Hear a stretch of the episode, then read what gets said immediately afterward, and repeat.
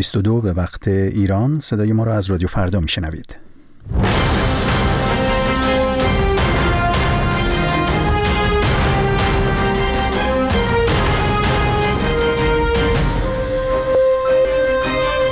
خانم ها آقایان خوش آمدید به مجله شبانگاهی رادیو فردا در شامگاه دوشنبه هفتم اسفند. پذیرای گرمترین درودهای ما باشید. رضا جمالی هستم. میزبان شما در این بخش خبری تحلیلی در آغاز با همکارم سپیده بهکام همراه میشیم با مشروع خبرها. سپیده.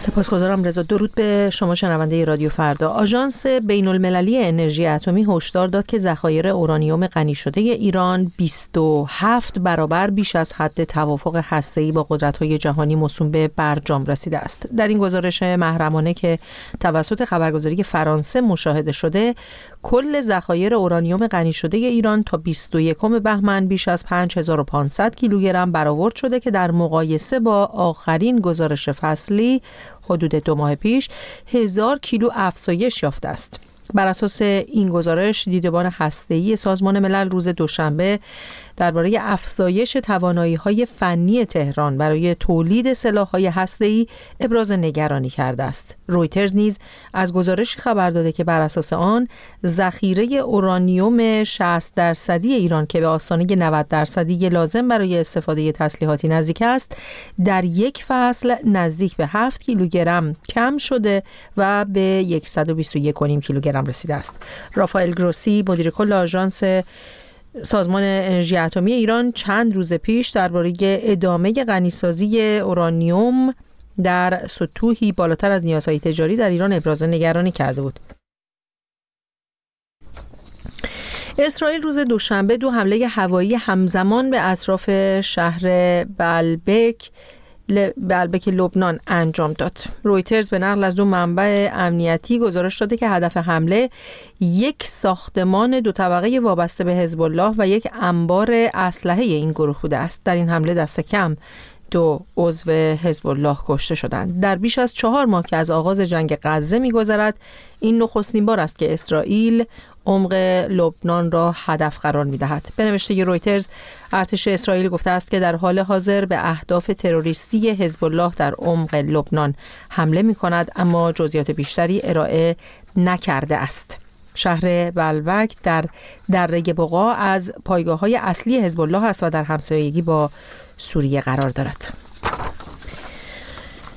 پارلمان مجارستان روز دوشنبه پیوستن سوئد به سازمان پیمان آتلانتیک شمالی ناتو را تصویب کرد و آخرین مانع پیش روی این کشور اروپای شمالی برای عضویت در این ائتلاف نظامی را برداشت. به گزارش رویترز 188 عضو پارلمان مجارستان به دنبال سفر نخست وزیر سوئد به این کشور و امضای قراردادی تسلیحاتی به عضویت این کشور در ناتو رأی مثبت دادند.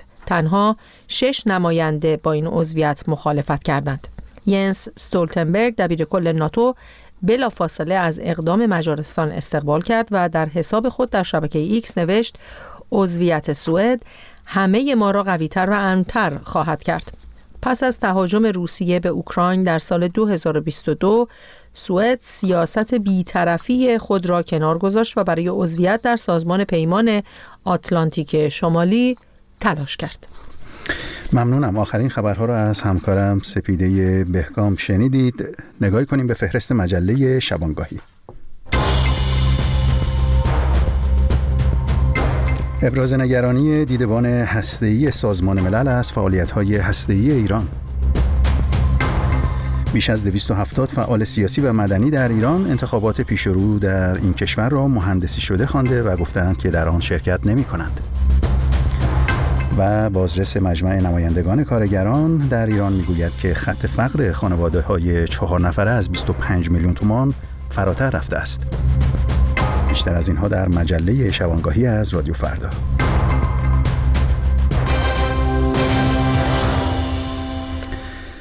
اما خبرگزاری فرانسه روز دوشنبه به نقل از دیدبان هسته سازمان ملل اعلام کرد که ذخایر تخمینی اورانیوم غنی شده ایران به 27 برابر تعیین شده در توافق هسته سال 2015 رسیده است. در این گزارش محرمانه که توسط خبرگزاری فرانسه مشاهده شده آمده که کل ذخایر اورانیوم غنی شده ایران تا دهم فوریه برابر با 21 بهمن ماه امسال بیش از 5525 کیلوگرم برآورد شده که در مقایسه با آخرین گزارش فصلی در ماه نوامبر حدود دو ماه پیش از آن 1038 کیلوگرم افزایش داشته است. بر این اساس دیدبان هسته‌ای سازمان ملل درباره افزایش توانایی‌های فنی تهران برای تولید سلاح‌های هسته‌ای ابراز نگرانی کرده در همین زمینه با جلیل روشندل استاد روابط بین الملل در سیاتل آمریکا گفتگو می‌کنیم که از طریق خط تلفن همراه ما هستند. آقای روشندل خوش آمدید به مجله شبانگاهی رادیو فردا.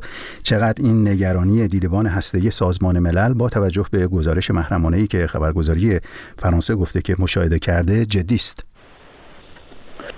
با درود به شما و شنوندگان عزیز برنامه. این نگرانی بسیار جدی هست و صرفا محدود به این گزارش خبرگزاری نیست.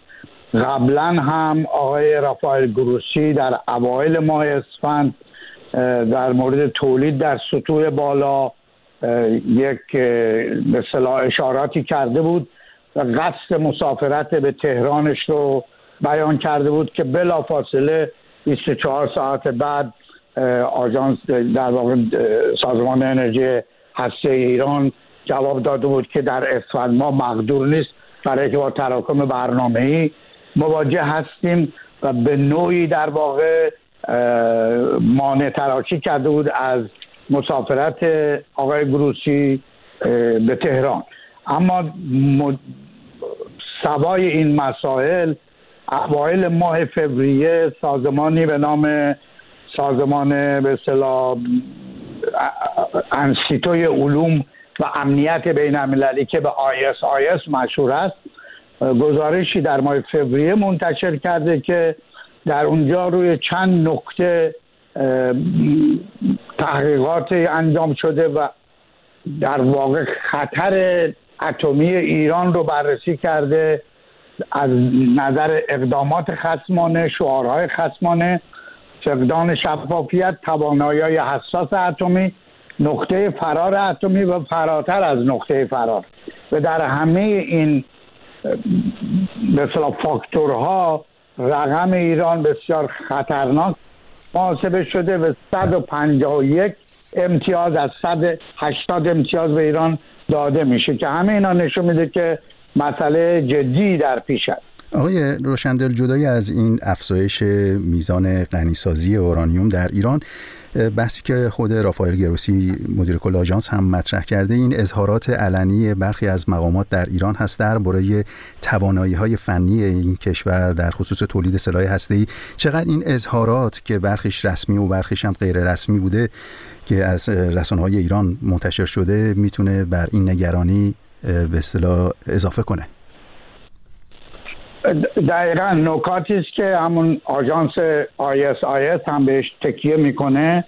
مسئله فقدان شفافیت و همینطور شعارهایی که داده میشه نشون میده که یک محاسباتی داره در ایران صورت می‌گیره که ایران رو به مرحله تصمیم گیری برای تولید بمب اتم نزدیک می‌کنه و همین قضیه هستش که موجب نگرانی آژانس هم شده به دلیل اینکه سطح شعارها و سطح تهدیدها داره بالا میره و این می‌تونه موازنه داشته باشه یا ارتباط مستقیم داشته باشه با میزان تهدیدی که جمهوری اسلامی حس می‌کنه و یا اینکه تصوری که جمهوری اسلامی داره برای اینکه اگر حالا یک موزل بین المللی دیگر اگر درست بشه شاید بتونه مشکلات داخلی و مشکلات بین المللی جمهوری اسلامی رو حل بکنه بله. به این دلایل هستش که اینها حائز اهمیت هستن همه این در کنار این لفاظی هایی که برخی از مقامات جمهوری اسلامی داشتن در خصوص توانایی های هسته ای اما در گزارش دیگه ای که خبرگزاری رویترز منتشر کرده میگه که ذخیره اورانیوم 60 درصدی ایران که به آستانه 90 درصدی برای تسلیحات ای نزدیک هست در یک فصل چیزی حدود 6 و 8 اونطور که در این گزارش اومده کم شده و به نوعی حتی رقیق هم شده حالا این رقیق کردن این اورانیوم 60 درصدی آیا می‌تونه نشانه ای از عقب نشینی ایران به اصطلاح ارزیابی بشه؟ بله در گذشته هر وقت فشارهای بین المللی اضافه می‌شد جمهوری اسلامی بخشی از اورانیوم غنی شده 60 درصدی رو رقیقتر می‌کرد برای کاربردهای دیگه و به این ترتیب می‌خواست نشون بده که حسن نیت داره و نمی‌خواد که به صلاح جامعه بین نگران بکنه. اما این میزان کاهشی که بوده در یک دوره کوتاهی بوده و حتی بدون به صلاح خواست آژانس یا فشار خارجی صورت گرفته و می‌تونه دلایل دیگری داشته باشه. ما وقتی به کل آمار نگاه می‌کنیم یک افزایش هزار کیلوگرمی در یک دوره که کوتاه خلاف این نظر رو ثابت می‌کنه که این رقیق سازی به دلایل حسنیت بوده. بلکه ممکنه نیازهای آزمایشگاهی و یا کارهای دیگری که ایران دنبال می‌کنه موجب شده متاسفانه به همون دلیل فقدان شفافیت که آقای گروسی هم بهش بله. به اشاره می‌کنه نمیشه در این مورد نگرش مشخصی رو بیان کرد. بسیار ممنونم. جلیل روشندل استاد روابط بین الملل در سیاتل آمریکا بودند. اما بازرس مجمع عالی نمایندگان کارگران در ایران می‌گوید که در شرایط فعلی خط فقر برای یک خانواده چهار نفره از مرز 25 میلیون تومان فراتر رفته و حقوق کارگران توان تأمین حتی 50 درصد معیشت آنها را نداره. پیش از این گفته شده بود که خط فقر مطلق هم در ایران بیش از 30 میلیون نفر رو در بر گرفته. در همین زمینه با رضا قیبی روزنامه‌نگار اقتصادی گفتگو کردم. ببین نکته اساسی اینجاست که وقتی ما از خط فقر صحبت می‌کنیم و عددی رو براش مشخص می‌کنیم بسیاری از نیازهای اولیه درش لحاظ نشده. خط فقر اساسا به صورت ساده اگر بگیم هزینه هایی رو شامل میشه که یک خانواده نیاز داره تا برای زنده موندن و ادامه زندگی در دستش باشه. یعنی 25 میلیون تومان هزینه زنده ماندن افراد و خانوارها هست نه هزینه یک زندگی عادی و شرافتمندانه. بنابراین اگر بخوایم هزینه هایی مثل بهداشت درمان مسافرت آموزش و اینها رو هم لحاظ کنیم این عدد بسیار بیشتر از 25 میلیون تومان خواهد بود. و باز متاسفانه باید بگم که بخش عمده ای از جامعه ایرانی شاید بشه گفت قریب به 50 میلیون نفر رو در بر می‌گیره. این بحث خط فقر و خط فقر مطلق هم الان برآوردها اینه که 30 میلیون نفر در ایران زیر خط مطلق فقر قرار دارن. به این ترتیب آقای قیبی خب این افزایش 20 درصدی دستمزد حقوق بگیران در سال آینده چقدر پاسخگو خواهد بود و این حد فاصله بین درآمدهای این کارگران و کارمندان دولت و خط فقر رو پر خواهد کرد؟ به هیچ عنوان پاسخگو نخواهد بود. 20 درصدی که دولت و مجلس توافق کردن برای افزایش مستمری به گیران حقوق مستمری به گیران و کارمندان دولت در نهایت این گونه بگم که همین امسال یک عقب ماندگی داره. تورم امسال دو برابر اون 20 درصد بیش از دو برابر هست. تورم سال آینده هم اضافه خواهد شد و فراموش نکنیم فاصله ای که ایجاد شده بود بین حقوق و حقوق و دستمزد و هزینه های زندگی همچنان پابرجاست و این فاصله هر روز داره بیشتر و بیشتر میشه و اون شکاف طبقاتی در ایران داره عمیقتر میشه. بنابراین این افزایش 20 درصدی حتی اگر سی یا چهل درصد هم باشد پاسخگوی اون عقب ماندگی و تورم پیش رو نخواهد و مشکلات معیشتی به خصوص در حوزه کارگری و دهک پایین بیشتر خواهد شد. و نکته این که بحث افزایش دستمزد کارگری هم هنوز مشخص نشده و به نظر می‌رسه دولت قصد داره مثل سال گذشته به دقیقه 90 بکشونه این موضوع رو و در نهایت 20 درصد افزایش دستمزد رو به جامعه کارگری تحمیل بکنه. آقای غیبی می‌دونیم که یکی از مصرف کننده های اصلی کالا و خدمات در کشور همین طبقه حقوق بگیران دولت هستند بازنشستگان هستند. با افزایش خط فقر آیا باید منتظر کاهش مصرف کالا و خدمات در کشور باشیم؟ پیامدهای این اتفاق رو برای خود اقتصاد ایران چطور ارزیابی می‌کنید؟ ببینید ابعاد مختلفی می‌تونه داشته باشه. همین الان بین 60 تا 70 میلیون نفر دارن کمک هزینه معیشتی دریافت می‌کنن. یعنی این میزان از جامعه 85 میلیون نفری ایران دوچار مشکل هستن و تشدید این مشکلات در نهایت کاهش تقاضا رو در پی داره در تمام حوزه از خدمات گرفته تا تولید مواد غذایی و تمام بخشهایی که در جامعه وجود داره. دچار کاهش تقاضا می‌شوند. کاهش تقاضا خب شرکت ها و واحد های تولیدی رو با معضل مواجه می‌کنه. مجبور می‌شوند به تعدیل نیرو کاهش ظرفیت تولید. اگر ورشکست نشوند در نهایت به اون کاهش ظرفیت تولید و تعدیل نیرو ادامه می‌دهند که خب بیکاری رو افزایش میده. ورشکست بشوند یک مشکل دیگری به مشکلات اقتصادی کشور اضافه میشه. این گونه می‌خوام بگم که در نهایت این تعمیق و این افزایش شکاف طبقاتی و این مشکلات معیشتی هم دامن مردم رو خواهد گرفت به خصوص طبقات فرودست رو و از اون طرف در بعد کلانش هم اقتصاد رو به آستانه سقوط هدایت می‌کنه و نزدیک میشیم به اون نقطه ورشکستگی اقتصادی در ایران که باز اون هم طبعاتش برمیگردد به همین اخشار فرودست این یعنی طبعاتش اخشار فرودست رو بیشتر از سایرین تاثیر پذیر می‌کنه و زندگی اونها رو دچار تلاطم می‌کنه. رضا قیبی روزنامه‌نگار اقتصادی بود.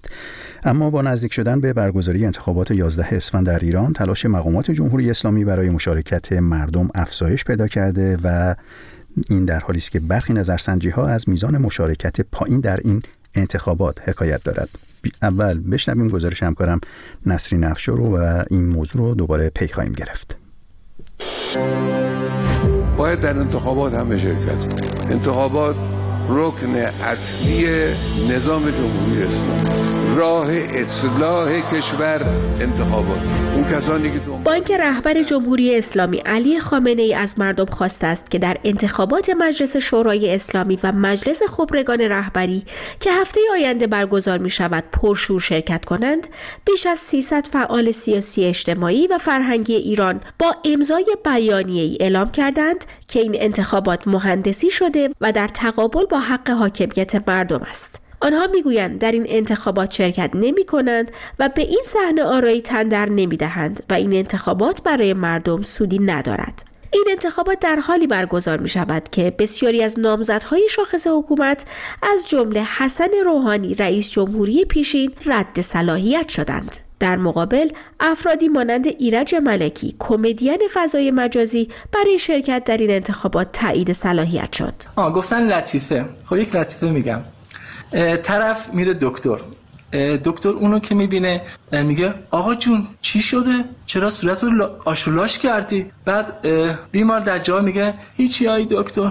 داشتم اتو می‌کردم. تلفن زنگ زد. برداشتم. خب، امیدوارم که بپسندی ایرج ملکی همچنین مدعی شده که برخی گروه های سیاسی برای اعتلاف با او تماس گرفتند. حکومت برای بالا بردن شمار شرکت مردم در انتخابات به هر ترفندی متوسل شده است. از دادن آزادی های موقتی به مردم معروف به آزادی انتخاباتی تا رقص و شادی در ستادهای انتخاباتی که آن را با شادی مردم در تالارهای عروسی تشبیه کردند. علی متحری کاندیدای اصولگرای مورد این انتخابات می‌گوید هجاب مسئله اصلی کشور نیست. فکر نمی کنم این یک موضوعی باشه که بخوایم کشور رو درگیر با اون بکنیم. و نظام هم قائل به سختگیری در این مورد نیست. این سخنان در حالی مطرح می شود که فعالین حقوق زنان می گویند حکومت جمهوری اسلامی پس از عبور از پیچ انتخابات همواره به سرکوب حجاب اختیاری زنان متوسل شدند. فشار بر معترضان زن زندگی آزادی در آستانه انتخابات افزایش یافته است. از دستگیری و دادن حکم زندان به آسیب دیدگان چشمی معترض گرفته تا زدن پابند و اجرای حکم به خوانندگان ترانه های اعتراضی. چندی پیش نیز فدراسیون بین المللی روزنامه نگاران گزارش داد که نهادهای امنیتی جمهوری اسلامی مدیران خبرگزاری خبر آنلاین را مجبور کردند تا خبر پیشبینی مشارکت سی درصدی در انتخابات اسفند ماه را از وبسایت این خبرگزاری حذف کنند. در شرایطی که بسیاری از تحلیل ها و نظرسنجی های رسمی حکایت از کاهش تمایل مردم به شرکت در انتخابات دارد. در ادامه تحریم انتخابات در جمهوری اسلامی ایران توسط افراد شناخته شده و گروه های مختلف سیاسی نرگس محمدی فعال حقوق بشر زندانی و برنده جایزه نوبل صلح نیز در پیامی این انتخابات را نمایشی خواند و اعلام کرد که جمهوری اسلامی سزاوار تحریم ملی و حقارت های جهانی است و این تحریم از بود اخلاقی وظیفه ماست. از همین رو بعضی از ناظران پیش بینی کردند که این سردترین انتخابات تاریخ 45 ساله نظام جمهوری اسلامی باشد. گزارش همکارم نسرین افشار بود و همونطور که در این گزارش آمده بود بیش از 270 فعال سیاسی و مدنی در ایران با انتشار بیانیه‌ای انتخابات پیش رو رو مهندسی شده و صحنه آرایی خوندند. اما چرا در این میان مردم به این باور رسیدند که عدم شرکت آگاهانه در انتخابات بهتر از رأی دادن هست؟ در همین زمینه با حمید آصفی فعال سیاسی و یکی از امضا کنندگان این بیانیه 270 فعال سیاسی و مدنی در تهران گفتگو کردم. ببینید در رابطه با علت صدور این بیانیه خب به هر حال طیف رنگین کمانی از نیروهای ملی دموکراتیک جمهوری خواه چپها چپهای ملی نیروهای ملی مذهبی و روزنامه‌نگاران و اصلاح طلبان پیشرو به این نتیجه رسیدن که باید در برابر یک همچین انتخاباتی که نظام داره به ضرب زور تبلیغات می‌خواد نشون بده که این انتخابات واقعی جدیه و مهمه برای سرنوشت مردم. خب این واقعیتی است که وجود همچین چیزی وجود نداره و اینو جامعه با پوست و گوشت خودش حس کرده و با تجربه پراکسیسی خودش جامعه این رو به دست آورده که نظام انتخاباتی در جمهوری اسلامی عملا خروجی که رأی مردم نظر مردم دیدگاه های مردم بخواد لحاظ بشه امکان پذیر نیست. یک دوره خاصی هم که حالا در دوره مجلس اول حالا اون شرایط باز شدن رها شدن از بند استبداد اون حکومت بود و هنوز که استبداد جدید بر نکشید خب تا حدود اون مجلس اول یک مقدار تکسر داشت. اول در مجلس ششم هم همین روزنه ایجاد شد ولی در عمل ما دیدیم که جامعه این رو به خوبی اس کرده که به هیچ وجه نمیشه با این مجلسی که ده ها مورد ده ها نهاد نظارتی گذاشتن کنارش و قانونگذار گذاشتن کنارش. از شورای عالی انقلاب فرهنگی تا شورای عالی امنیت ملی شورای فضای مجازی و و و و. و تصویه های وسیعی که حتی نسبت به نیروهای معتدل اصلاح طلب هم کردن و نیروهای معتدل اصولگرا کردن موضوعیت این انتخابات معنایی نمی‌داد و لازم بود که به حال دوستان اعلام موضعی در رابطه با این مسئله داشته باشن. خب آقای آصفی در این بستر سیاسی وضعیت برای شهروندان و جریانهای سیاسی مستقلی که خواهان پرهیز از شیوه های قهری هستند و به دنبال تغییر هستند چگونه رقم خواهد خورد خب مرحله اول اینه که مردم نسبت به این انتخابات نمایشی باید جواب نه بدن دیگه باید جواب رد بدن. خب این یه مسئله هست. اما در خصوص اینکه خب حالا باید چیکار بکنن؟ این برمیگرده به تلاشی که نیروهای الیت سیاسی جامعه نیروهای خود جامعه مدنی ایران به وفور در اشکال مختلف در جنبش کارگری بازنشسته ها جنبش معلمان جنبش کارگران اینا وجود داره. و بعدش هم برآمدهای اعتراضی یعنی یک رابطه میشه گفت دیالکتیکی بین اون جنبش های منضبط و جنبش های برانگیخته مثل جنبش زن زندگی آزادی. خب جامعه به اون شکل عکس سیاسی خودشو نشون میده. تا زمانی که تا سرآمدی که بشود به طور قانونی حکومت رو به عقب روند و مردم بتونن اینو تسلیم مطالبات ملی خودشون بکنن. این مسئله ادامه خواهد داشت. آقای آصفی در نظر بگیریم که در این دوره از انتخابات به برخی از چهرهای منتقد اجازه حضور داده می‌شد در انتخابات و اینها وارد مجلس هم می‌شدند. آیا با سازوکارهای فعلی نهادهای انتصابی که در موازات مجلس قرار دارند اصلا می‌شد یک کارآمدی برای این مجلس متصور بود؟ ببینید واقعیت اینه که در این ساختار این مجلس مجلس بسیار عقیمیه و اساسا وقتی شما می‌بینید بالا سرش جدا از اون شوراهای متعدد قانونگذاری شورای نگهبان هست مجلس تشخیص مصلحت هست حکم حکومتی رهبر هست مصوبات شورای عالی امنیت ملی هست. عملا شما نگاه بکنید از خود دوم خرداد و مجلس ششم به این ور حتی در این دوره‌ای که غیر از مجلس ششم باز یه دوره‌ای بود که اون لیست امید رفتن در اون مجلس به رهبری آقای عارف نتوانستیم نتوانستند این اینجوری باید بگیم. نتوانستن. حتی یک قانون یک قانون مترقی و پیشروی رو اینها تصویب بکنه این نشون دهنده اینه که در این ساختار عملا مسئله انتخابات که یک مسئله مناسکی که نیست یک معبد که نیست انتخابات محصول دموکراسیه. یعنی صندوق رأی ابتدا با پشوانش به دموکراسی باشه. اون دموکراسی که نهادهای مدنی احزاب رسانه ها همه این چیزها به اصطلاح باید وجود داشته باشه که وقتی مردم آقای مثلا آقای خاتمی رو میفرستادن دیگه نمی‌تونن یقه گیری با آقای خاتمی بکنن که چرا تو عدول کردی؟ یا اون جنایی که با آقای خاتمی حمله می‌کنه و زمینگیرش می‌کنه نمی‌تونه ازش حمایتی بکنه. یه آرای میشه گفت تبخیریه. خب یعنی اینکه پس این انتخابات بدون اون الزامات دموکراتیک عملا تبدیل به یه خیمه شب بازی میشه. عملا کاری نمی‌شود کرد که این هم برای مجلس هست هم برای انتخابات ریاست جمهوری وجود داره. حمید آصفی فعال سیاسی و یکی از امضا کنندگان بیانیه 270 فعال سیاسی و مدنی در ایران بود. اما محمد علی موسوی جزایری عضو مجلس خبرگان رهبری به وبسایت دیدبان ایران گفته که نام رهبر آینده محرمانه است چون اگر هر گزینه ای مطرح شود به گفته او اسرائیل و آمریکا وی را ترور می کنند. چند ماه پیش درباره تشکیل کمیسیون ویژه برای انتخاب جانشین علی خامنه ای صحبت مطرح و گفته شده بود که این کمیسیون به شکل کاملا مخفیانه کار می کند. در همین زمینه همکارم سپیده بهکام ارزیابی علی افشاری تحلیلگر مسائل سیاسی ایران در واشنگتن رو درباره دلایل این عدم شفافیت پرسیده. خب در ادامه صحبت هایی که رحیم توکل نماینده مازندران در همین خبرگان پنجم بحث قائم مقام رهبری را آورد. امری که آره منتظری پروندهش بسته شده بود ابهامات ایجاد کرد. گفت ولی همون کمیته مخصوص در مجلس خبرگان به اون می‌پردازه. حالا حرف موسوی جزایری جلوتر اومده. منتهای مراتب این مسئله از خبرگان سوم به بعد اعلام شد که یک کمیته کمیسیون مخصوصی هست. که ادام مطرح شد ابتدا که سه نفر رو بررسی می‌کنن که شرایط رو داشته باشن و در زمان مقرر به اعضای مجلس خبرگان رو عرضه می‌کنند و تصمیم نهایی رو بگیرن منتهای مراتب تا به این لحظه اسمی از این سه نفر نیومده بیرون و این ابهام ایجاد کرده. حال صحبت موسوی جزایری نوع توجیهی هست که چرا این اسم اعلام نمیشه. اما ما اگر ساختار تصمیم در جمهوری اسلامی رو ببینیم و به خصوص اون حفره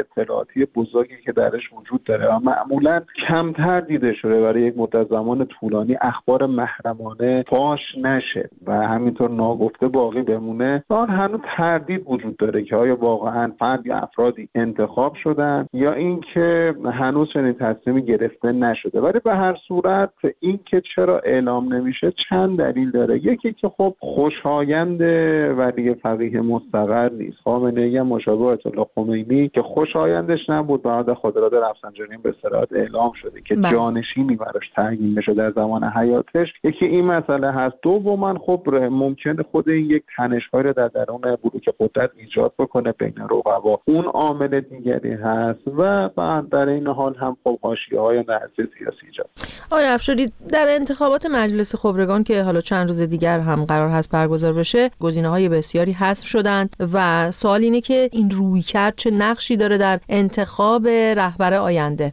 خب من خبرگان حالت مجلس که نداشته و یعنی حالت شورایی بوده که اون فقها و ریستویدان نظام که مورد تایید شخص بری فقی بودن یا حامی مطلقش بودن عمدتا حضور داشتن. در خبرگان ششم معمولا یک یک دستی در اونجا زیاد بوده. اما در خبرگان ششم در مقایسه با خبرگان پنجم دیگه کاملا یک دست در اختیار طیف سنتی و میانه اصولگرایان هست. با محوریت جامعه مدرسین حوزه علمی قوم. هیچگاه در خبرگان های از چهارم به بعد به جریان تونروی اصولگراها یا نوع اصولگراها شاگردان مصفای و غیره اجازه داده نشد در خبرگان حضور پررنگی داشته باشد. اما خبرگان ششم یه ویژگی دیگه هم داره هیچ عنصر اصلاح طلب اعتدالی نداره. این هم امری که اونها در دوره قبلی در قالب افراد معدودی و یک فراکسیون اقلیت خیلی ضعیف حضور داشتن. این خبرگان هر تصمیماتش بعید تغییرات زیادی رو به خبرگان پنجم بکنه. اما به طور نسبی موقعیت ابراهیم رئیسی در اینجا تقویت شده. البته با این فرض که این خبرگان و انتخاب جانشین خامنگی تصمیم گیر مؤثری باشه. ولی خب شواهد نشون میده که ترکیب اعضای خبرگان و ساختار حقوقیش یک فاکتور است و ممکنه فاکتورهای بیرون مجلس خبرگان هم اثرگذاری خودش رو داشته باشه ولی به طب این نیروها اثرپذیریشون از کسانی که الان در هسته سخت قدرت هستن به طور نسبی بیشتر. علی افشاری تحلیلگر مسائل سیاسی ایران در واشنگتن بود که با این گفتگو به پایان مجله شبانگاهی رسیدیم. ممنون که ما رو همراهی کردید. بدرود.